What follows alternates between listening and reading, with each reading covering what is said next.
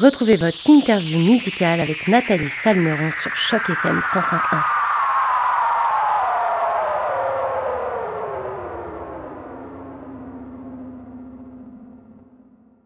Bonjour à toutes, bonjour à tous et surtout bonjour à toi Grégoire et tout d'abord un grand merci d'avoir accepté notre invitation pour cette interview sur les ondes de Choc FM 105.1. Comment ça va Grégoire aujourd'hui? Mais ça va très bien et toi? Bah écoute, moi ça va super, je suis surtout très très très contente de t'avoir avec nous. On va pouvoir parler de la sortie de ce dernier album baptisé Vivre, avec notamment le single du même nom qui fait actuellement partie de notre palmarès. D'ailleurs, n'hésitez pas les auditeurs de Chaque FM 105.1 à aller voter pour le titre de Grégoire sur notre site chacfm.ca. Mais euh, avant toute chose, est-ce que tu pourrais t'introduire pour les gens qui ne t'ont pas encore connu ou reconnu? Est-ce que tu pourrais nous dire quelques mots sur toi Grégoire? Tout à fait, je m'appelle Grégoire je suis un chanteur français. Euh, j'ai été le premier chanteur issu du financement participatif via le site My Major Company, créé par Michael Goldman, qui est le fils de Jean-Jacques Goldman. Donc, euh, on proposait mes chansons et les internautes misaient de l'argent et ont gagné de l'argent en fonction de mon succès. Et j'ai été le, le plus gros vendeur de disques en France en 2009 devant Rihanna, et notamment grâce à ma chanson toi plus moi, qui a euh, au Québec en tout cas fait l'ouverture de la Star Academy et qui a été la chanson phare de cette émission. Donc euh,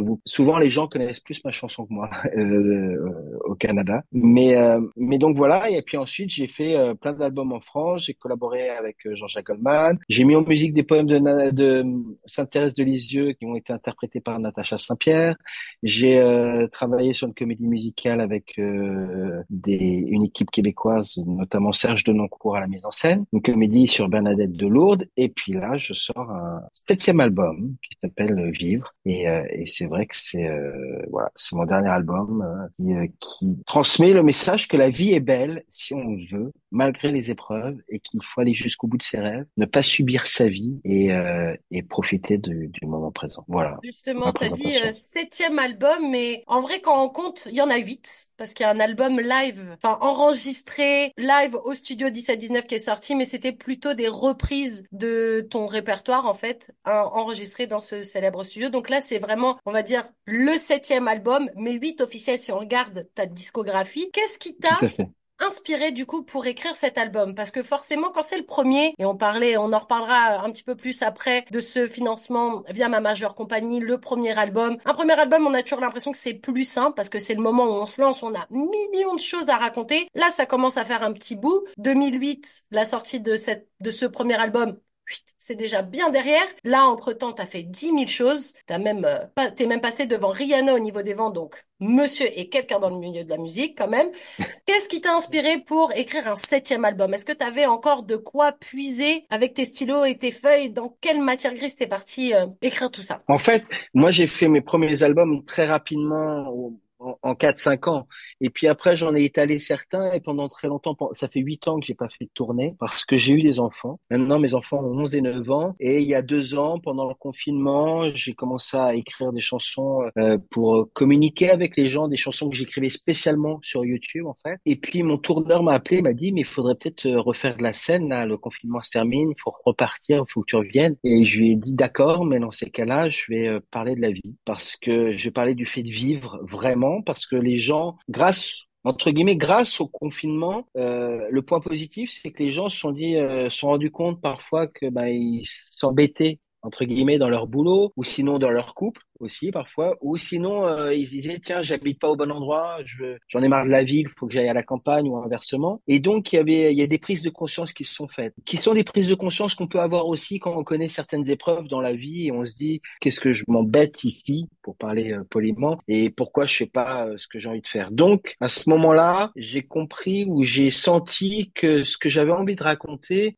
correspondait à ce dont parlaient les gens de plus en plus. Et donc j'ai écrit cet album et ce concert qui s'appelle Vivre. Et c'est là qui est venu mon inspiration, c'était aussi le message que je veux transmettre à mes enfants, vraiment que la vie est belle et que malgré les épreuves, il faut aller jusqu'au bout de ses rêves. Alors tu parlais justement de la pandémie et des remises en question qui ont été pas mal, un sujet important en fait pour pas mal de gens, comme tu dis. Est-ce que j'habite au bon endroit? Est-ce que je fais vraiment ce que j'aime dans la vie? Est-ce que la personne qui, qui m'accompagne au jour euh, au jour le jour, est-ce qu'elle est vraiment la personne qu'il me faut et avec qui je me vois vieillir? C'était quoi tes interrogations à toi spécifiquement pendant cette pandémie? Parce qu'on sait que pour les artistes, ça a été dur. On vous a dit pas forcément essentiel. On a arrêté tous vos concerts. Il n'y avait plus d'artistes. Pour les gens qui vivent comme nous, une radio, on a besoin de musique, on a besoin d'artistes, on a besoin de la culture de manière générale pour justement égayer un quotidien qui est pas forcément foufou. Quelles ont été, toi, Grégoire, tes remises en question, entre guillemets, pendant cette pandémie? Mes remises en question, elles étaient plutôt sur euh, comment tourne le monde. C'est-à-dire que je me suis rendu compte qu'en fait, bon, bah, tout le monde était un peu perdu. que ce soit à notre niveau ou à n'importe quel niveau, en fait. Parce que chacun prenait des décisions différentes et je me suis dit, bon, alors je vais essayer de me concentrer sur ma famille. Moi, en revanche, en tant qu'artiste, j'étais déjà un peu en retrait euh, puisque je m'occupais de mes enfants. Donc, je faisais déjà des projets qui me permettaient de rester à la maison, mais euh, comme une comédie musicale et autres. Et donc, c'est pas moi qui, qui défendais ça sur scène. Et, euh, et là, à ce moment-là, j'ai aussi beaucoup pris conscience de l'importance. Alors, j'en avais conscience avant, mais pas à ce point-là. C'est-à-dire l'importance des profs, l'importance des hospitaliers, l'importance de, de, des forces publiques, des pompiers, de tous ces gens-là, et de se dire, ben voilà, si tout le monde s'arrête, puisque nous, on devenait prof à la maison, en fait, euh, de comprendre à quel point déjà c'est un métier euh, incroyable et, euh, et, et, dur à assumer. Euh, il faut vraiment avoir beaucoup de pédagogie. Et puis tous les autres métiers, on s'est dit, ok, si eux s'arrêtent, en fait, on est complètement démunis. Quoi. Nous, on sait pas faire grand-chose dans l'idée. Et, euh, et ensuite, moi, ça m'a permis, comme j'étais un peu en retrait, en fait, ça m'a permis de, de, renouer avec euh, mon public en, en, revenant sur YouTube et ça m'a remis vers cette dynamique de, de me dire, tiens, après, je vais revenir. Je vais y retourner et je vais aller revoir les gens parce que j'ai pris conscience à quel point euh, les gens manquaient et ce qui m'a fait le pendant la pandémie, en fait, on voyait beaucoup plus les gens en FaceTime, on s'appelait beaucoup plus que lorsqu'on avait euh, cette possibilité de se voir. Donc, de voir plus les gens après, de revoir plus les amis, plus la famille, c'est vraiment ça qui m'a marqué pendant cette pandémie, c'est de me dire on, on, on, passe à côté de pas mal de choses et il nous faut quand même ça pour prendre conscience que qu'il faut appeler les gens qu'il faut les voir. Qu'il y a plein de gens, on se dit, tiens, c'est mon ami, mais ça fait six mois qu'on l'a pas eu ou qu'on l'a pas vu. Et est-ce que justement le, le fait d'avoir pris du temps, d'avoir pris du temps pour ta famille, puis il y a cette pandémie qui arrive, donc le fait d'avoir pris un certain recul, t'as pas eu une certaine appréhension quand c'était le moment de revenir un petit peu et de redonner entre guillemets du contenu, comme on dit, pour euh, ton public? Toujours un peu d'appréhension, mais après j'essaie surtout de, déjà mon public, quand je suis en direct avec lui, euh, j'ai, j'ai, moi, je marche beaucoup à la sincérité et d'essayer d'employer des mots euh, entre guillemets cash, simples, directs, parce que j'ai pas envie. J'ai envie qu'on comprenne vraiment ce que je raconte et, euh, j'ai envie de mettre le doigt aussi sur certains sujets que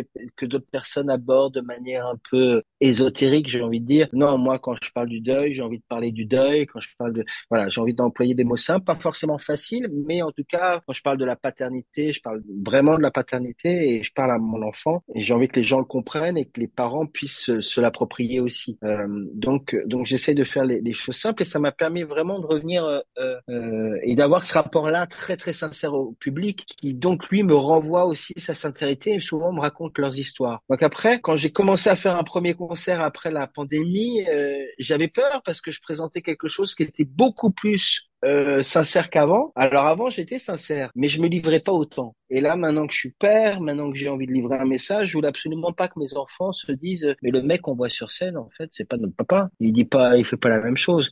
Et donc, il fallait que je sois vraiment authentique. Je me suis dit si je suis authentique, il y a il n'y a pas trop de, de, de, de risque en fait parce que parce que si je me plante c'est que les gens euh, voulaient pas me voir euh, comme ça et tant pis puisque moi j'ai envie d'être authentique. Et puis euh, sinon il y a quand même beaucoup de chances euh, pour qu'ils me suivent aussi. Et donc j'y suis allé et finalement ça a marché et, et je me sens vraiment épanoui comme ça. Donc ça m'a permis moi d'avoir ce cheminement et de me dire je vais vraiment aller au bout de mon discours je vais pas prendre des pincettes. Avant je pouvais mettre des chansons de manière un peu plus subtile en disant tiens sur une séparation alors que c'était sur le deuil, par exemple. Et maintenant, non, je, chaque chanson, il faut que je parle cash parce que c'est ce qu'attendent les gens et j'ai pris conscience de ça pendant la pandémie. Est-ce que du coup, tu es d'accord avec le fait qu'on récupère ce qu'on reflète Si on est bienveillant, bah forcément son public en face va être bienveillant et du coup, bah c'est plus simple d'aborder des sujets peut-être un peu compliqués, des sujets sur lesquels peut-être on se mettait des censures avant et puis le fait aussi que tu deviennes père, que tu prennes de l'âge, bah du coup tout ça, ça prend plus de sens et que tu as envie de bah, parler franco en fait aux gens. Carrément que vraiment je suis épanoui et authentique dans ce que je fais parce que effectivement euh, quand on parle du deuil des choses dont on ne parle pas en fait. Parce que quand il nous arrive des deuils comme ça bah les gens ils sont là le jour du deuil et puis après bah c'est compliqué. C'est compliqué pour quelqu'un qui n'a perdu personne d'aller voir quelqu'un euh, qui, qui est en deuil et de lui dire comment ça va c'est pas trop dur etc il faut avoir quand même beaucoup de courage pour faire ça et c'est dur. Et, et, et, moi qui ai connu des deuils je le comprends. C'est pas forcément on n'a pas forcément envie d'en parler à tel moment ou à tel autre. Quand j'en parle dans le cadre d'un concert, et eh ben à la fin, les gens viennent se confier. Et ou quand j'en parle sur les réseaux, euh, les gens viennent se confier parce que j'en parle comme ça et, et, eux, ils peuvent choisir le moment où ils écoutent la vidéo et puis ils disent tiens, ou sinon à la fin du concert, ils disent voilà, là c'est le moment d'en parler parce qu'il s'est confié. Donc ça donne effectivement, on est le miroir de les gens, les gens se, se, se lâchent en fait et, et, parfois il y en a qui me confient des secrets qu'ils ne disent pas à leurs proches et, euh, et je pense que ça, ça fait partie en fait de, de, de la fonction que j'ai envie aussi de, de, de remplir. C'est-à-dire que moi, j'ai envie de transmettre un message et, et ça fait partie du jeu, en fait, que les gens euh, euh, se servent de moi à un moment ou en tout cas de mes chansons pour, pour peut-être parfois un peu aller mieux ou en tout cas se faire accompagner ou en tout cas se dire, tiens, il a raison, faut peut-être que j'appelle un ami, tiens, il faut peut-être que je fasse ci, que je fasse ça. Je sais pas ce que ça peut, mais ça peut aider un tout petit peu. En tout cas, c'est euh, c'est déjà ça. Alors, dans cet album, il s'appelle Vivre. Moi, je trouve que justement, il donne la pêche. il y a des chansons un peu plus lentes, mais la plupart sont quand même euh, good vibes, comme on aime dire euh,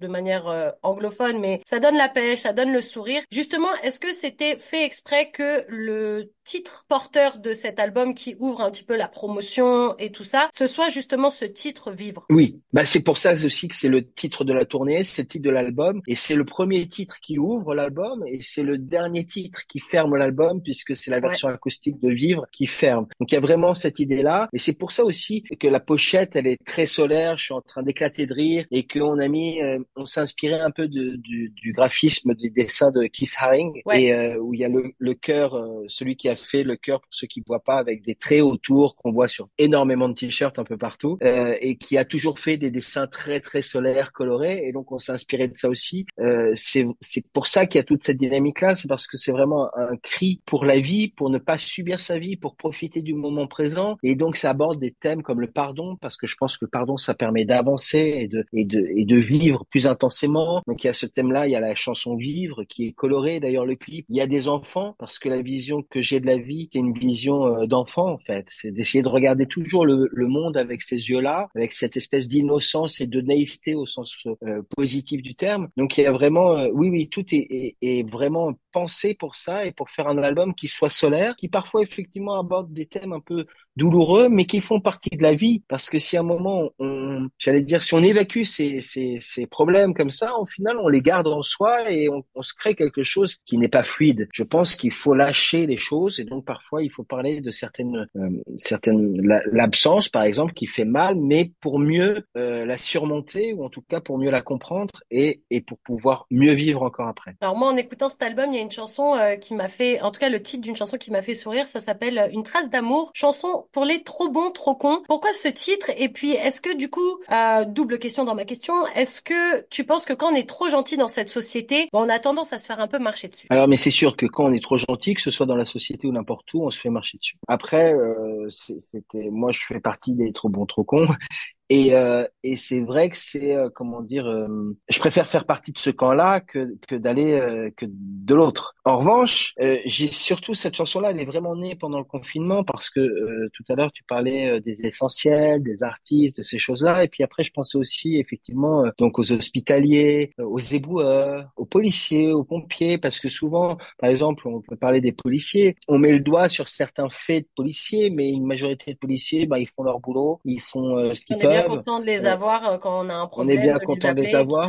Exactement. Ils gagnent pas des milliers des cents non plus. Et puis la plupart, voilà. Donc moi je voulais parler, et je pense aussi aux bénévoles, de toute cette espèce de majorité euh, silencieuse qui euh, rime un peu, qui fait son boulot. Je pense aux agriculteurs aussi, à tous ces gens-là qui, qui nous fournissent en fait des besoins essentiels. Et, et puis même aux chanteurs qui sont pas forcément des grandes gueules, qui font juste leur musique et qui nous la donnent. Il y avait notamment Goldman à l'époque, mais voilà, ce sont des gens qui s'expriment en chanson. Et donc c'était vraiment cette idée-là de se dire euh, et parfois on n'a pas la place qu'on pourrait mériter ou on n'a pas on n'a pas la reconnaissance, mais souvent, et euh, ces gens-là, les trop bons, trop cons, ils demandent pas de la reconnaissance. Ils demandent juste de pas être pris pour des cons, en fait. ils demandent juste de pas se faire écraser euh, les pieds. Et je pense pas que la gentillesse ce soit un défaut. Et souvent, les gens qui sont un peu trop gentils, et ça, on s'en rend compte plus tard avec le temps. Hein, mais, mais même, j'allais dire, quand on est jeune, les gentils, ben, on se fout de leur gueule, hein, enfin, un peu. Hein. Les, les, même dans l'amour, on recherche toujours les gens qui sont. Quand on est jeune, on a souvent des relations compliquées amoureux. Hein, euh, et c'est plus tard qu'on comprend les bad boys, on aime bien les bad girls parce que ça donne un peu de piment, on va pas se cacher. Voilà, on aime bien les choses qui vont en haut, en bas, dans tous les sens. On a besoin d'adrénaline, mais on se rendra compte que sur la longueur, euh, un couple euh, qui marche, c'est un couple qui est équilibré, où, où, vraiment c'est serein. Et, et ça, on a besoin du temps. Donc ça, ça j'allais dire, je blâme personne parce que c'est l'expérience. Et puis, et puis voilà. Après, moi, j'ai rencontré beaucoup de gens qui travaillent dans ce genre de, de, de milieu, et je me dis, et j'avais envie de leur rendre hommage. Ces gens-là qu'on n'entend pas et qui, qui, se, qui se font t'embêtent toute la journée parfois. Et, et je voulais euh, bah, leur donner un peu de reconnaissance parce que ces gens-là laissent des traces d'amour et ces gens-là permettent de au monde d'avancer. En plus, c'est une chanson qui est pile un peu dans, dans le contexte parce qu'on rappelle qu'en ce moment où on se parle, il y a des grosses, grosses manifestations en France, notamment de la part des agriculteurs parce qu'ils en ont peut-être aussi un peu marre d'être euh, trop bons et trop cons. Exactement. Et c'est vrai que c'est marrant parce qu'ils bloquent toutes les routes en France et personne n'oral. Ouais. C'est-à-dire tout le monde a l'air de leur côté alors que ça embête pas mal de gens. Il y a des millions de kilomètres de bouchons. Mais comme quoi, des fois, on est toujours du côté de la minorité parce que c'est des gens qui nous apportent euh, la farine qui va être utilisée pour notre baguette chaque jour ou euh, du lait. Et puis surtout du, côté de la raison, c'est-à-dire qu'il y a eu d'autres manifestations en France où la moitié de la population gueulait en se disant ils nous font chier, cela, pardon, pardon pour l'expression, mais ils nous embêtent, cela. Euh, alors que là, les agriculteurs, voilà, ils demandent pas grand-chose et au bout d'un moment, on les entend pas et ils montent et ils bloquent des endroits en disant on paralyse un peu le pays et tout le monde le comprend. Tout le monde se dit bah c'est pas je vais faire deux heures de trajet en plus, mais je comprends bien et j'aimerais pas être à leur place. Et ils ont raison de gueuler. On espère qu'ils vont se faire entendre. Et donc quand quand c'est bien fait, quand la raison est valable et surtout voilà ces gens-là n'ont rien dit pendant des années. Ça paraît ça nous paraît logique en fait. On, on, on s'est même demandé pourquoi ils l'ont pas fait avant.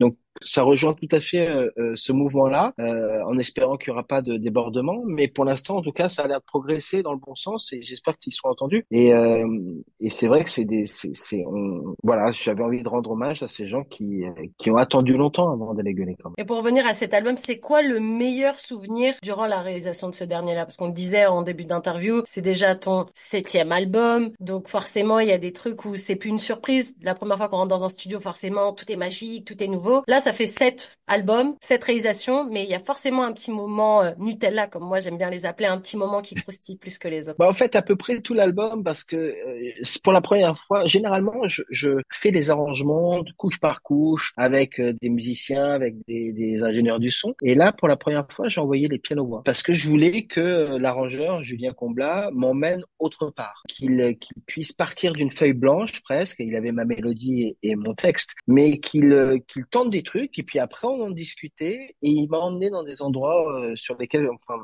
sur des territoires euh, auxquels je m'attendais pas. Et donc il beaucoup de surprises à ce moment-là et on a commencé à travailler euh, tout, tout cet album, notamment aussi la pochette à côté, donc comme je le disais, inspiré de Kissaring. Et donc tous ces moments-là où on rencontre le graphiste et qui comprend ce que je veux dire, ça a vraiment été une sorte de, de comment dire, de comme un premier album parce que ça fait tellement longtemps que j'ai pas préparé le retour, vu que ça fait huit ans que j'ai pas fait de scène et que j'écrivais beaucoup pour d'autres chanteurs, en fait, euh, là de me dire tiens, je vais retourner là-dedans, je vais lancer une chanson, je sais pas comment elle va être accueillie. Alors j'ai la d'être assez connu en France pour qu'on puisse l'écouter la chanson. Les, je sais que les programmateurs euh, radio l'ont écouté. Après, euh, c'est pas forcément gagné qu'il l'a pas associé. Donc tous ces moments-là et je pense aussi beaucoup au clip parce que c'est quand même l'aboutissement une fois qu'on a le, le, les chansons de commencer à faire un clip et de mettre en image et de l'offrir aux gens. Ça c'est tout c'est tous ces moments-là en fait, j'avais l'impression de recommencer au début. Justement en parlant de début, donc pour rappel toi c'est en 2007 que euh, tu as été le premier artiste produit par le public français. Donc je rappelle, c'est via le site My Major Company, t'en parlais un petit peu en début de cette interview. Est-ce que du coup, tu as toujours l'impression d'être redevable, entre guillemets, au public?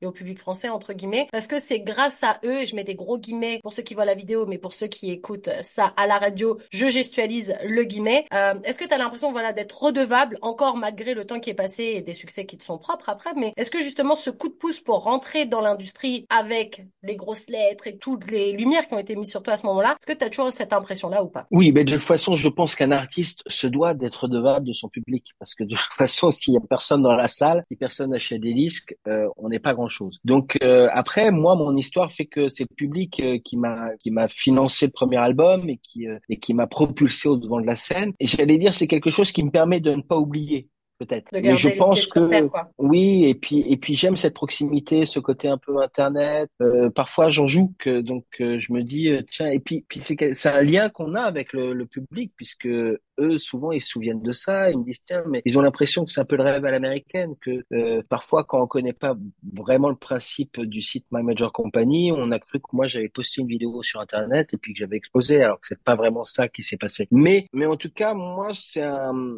c'est quelque chose qui, euh, qui me colle à la peau. J'ai été euh, produit par le public et euh, donc, de toute façon, je leur serai toujours redevable. Mais je pense qu'on l'est tous parce que aujourd'hui, les plus gros artistes français, en tout cas, ils sont, ce sont des gens qui sortent de The Voice, qui sortent de Star Academy, qui sortent donc euh, de sites, euh, de, de, de, qui sortent de comment dire, qui sortent d'émissions où le public a un rôle majeur. Donc on est tous redevables du public. Après, c'est vrai que moi j'avais 347 producteurs, donc ça je n'oublie jamais que, que les gens sont là et, et le, la ferveur populaire moi, me, me, fascinera toujours. Alors nous, tu sais, sur chaque FM 105.1, on a à cœur de mettre en avant la francophonie, qu'elle vienne du Grand Toronto ou de partout, partout dans le monde. Toi, justement, tous tes textes, tu les écris. J'ai encore regardé tous les crédits d'auteur de cet album et il y a que toi. Justement, je me demandais à quel point pour toi c'était important de continuer à écrire parce que justement, ta musique, elle commence à être diffusée, ça fait un bail que tu es dans l'industrie de la musique. Certains artistes, à un certain moment, ils se disent, faut que je m'exporte un peu plus. Et le français,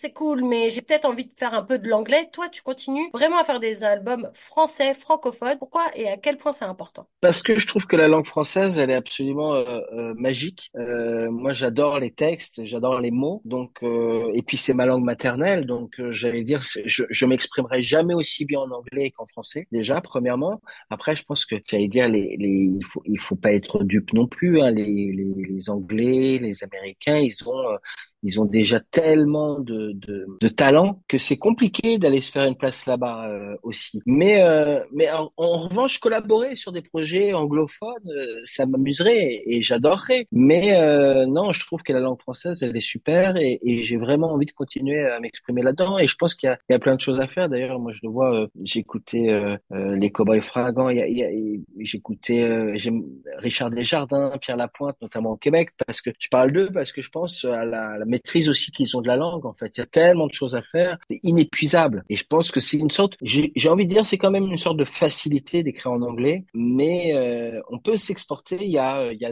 qui s'est pas mal exporté, notamment en, français.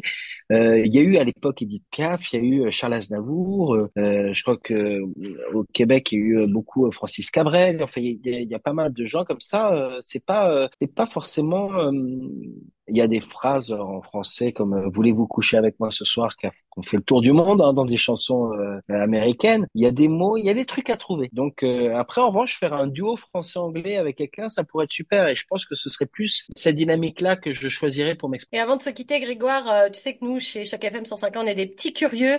Alors forcément nouvel album, concert, on se demande si tout est déjà bien programmé et forcément est-ce que tu as des dates un petit peu à l'international? Parce que nous on est des curieux et on aime toujours voir des stars comme toi ici à Toronto Alors pour l'instant, on a fait une, ce qu'on appelle une pré-tournée en France avant l'été où on a 10 dates, euh, vraiment euh, euh, toute petite tournée parce qu'on va reprogrammer à la fin de l'année. Alors euh, je vais être très honnête, pour l'instant, je sais pas du tout si on va réussir à arriver au Canada, mais moi j'en rêve, j'en rêve et c'est d'ailleurs pour ça parce que sur les, les albums précédents, j'étais passé un peu à Québec et d'ailleurs sur le premier album, mais, mais c'est vrai que c'est toujours un. J'ai beaucoup travaillé avec Québécois, j'ai beaucoup travaillé avec des Canadiens. Euh, j'ai vraiment un, coup de cœur pour ce pays depuis que je suis tout petit. Euh, mes parents ont vécu là-bas avant que avant que je naisse d'ailleurs. Euh, donc il y a, vraiment quelque chose qui, me tient à cœur et c'est d'ailleurs pour ça que sur cet album j'ai dit mais le Canada, le Canada, le Canada. C'est pour ça qu'on commence à faire des choses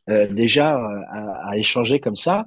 en tout cas moi je vais venir, c'est sûr que je vais au moins venir deux trois jours pour faire des choses, pour rencontrer ben, peut-être euh, te rencontrer, en tout cas rencontrer euh, euh, pas mal de médias, pas mal de gens, pas mal et quelques publics. Et après, j'espère effectivement, on va contacter des gens qui, qui organisent des concerts là-bas. moi, c'est mon rêve. Donc peut-être fin d'année, peut-être début d'année prochaine. En tout cas, d'ici là, je serai déjà venu moi chair en os. Mais, euh, mais voilà, non, non, non, vraiment pour pour faire le métier, peut-être un showcase même. Ça déjà, ce serait ah. ça, ce, serait bien. Ça, ça s'organise plus facilement qu'un concert. Après, moi, mon rêve, ce serait de faire un concert. Euh, je cache pas du tout qu'il y a les francophonies de Montréal aussi, par exemple. Ça, j'en rêve. Euh, donc, euh, avis à ceux qui qui peuvent savoir. Euh, venir à Toronto, il y a, il y a Stromae avait fait. Alors, il est belge, il est fort là-dessus. Il est belge, mais, les francophones, j'y étais à son concert. C'était blindé sur les trois dates parce qu'on a tendance à toujours penser francophonie Canada, Montréal. Il y a des francophones partout. T'ouvres une porte, on est 10 000 derrière. Même dans des villes comme Toronto où on se dit, bon, c'est anglophone, il y a toujours des millions de francophones. Tout à fait. Et puis il a fait plein de salles, même, même, enfin, il a fait des grosses, mais même les petits. Il, y a, il avait fait, j'ai vu à Seattle, ou des choses comme ça. Il a fait des petits endroits, des petits cafés, des petits. Ça aussi, j'adorerais. Donc après, euh, ça se réfléchit, mais en tout cas, euh, pour l'instant, c'est pas encore déterminé, mais moi, j'en rêve. Et avant vraiment de se quitter, comment on te retrouve? C'est quoi tes réseaux sociaux? Comment on voit tes clips? Dis-nous en plus parce que là forcément tu as mis l'eau à la bouche à tous les auditeurs. Et eh ben alors moi déjà je suis sur toutes les plateformes, vous pouvez me trouver, c'est simple, c'est Grégoire. Ensuite euh, Instagram c'est Grégoire Off O 2 F comme officiel. Euh, YouTube c'est Grégoire officiel euh, youtube.com slash Grégoire officiel. Facebook c'est pareil et Twitter et en fait Twitter et Instagram c'est Grégoire Off et c'est la même chose sur TikTok aussi. Donc vous allez me trouver rapidement. de toute façon les faux profils ils ont trois photos, ça sert à rien. Les miennes, vous voyez, c'est officiel. Il y a plusieurs personnes qui me suivent. Il y a mes clips sur YouTube, c'est assez simple. Vous tapez Vive Grégoire, vous allez tomber dessus direct. Eh ben, écoute, un grand merci à toi, Grégoire, pour cette super interview. Merci, Nathalie. un plaisir de t'avoir. Je rappelle au passage que ton album baptisé Vivre est sorti le 26 janvier dernier et que d'ailleurs, nous, on passe le titre Vivre et qu'il est toujours en Donc, n'hésitez pas à vous rendre sur le site chocfm.ca pour aller voter. D'ailleurs, on va tout de suite écouter ce morceau sur les ondes. Encore un très grand merci et à très bientôt. Merci à tous. Merci Nathalie.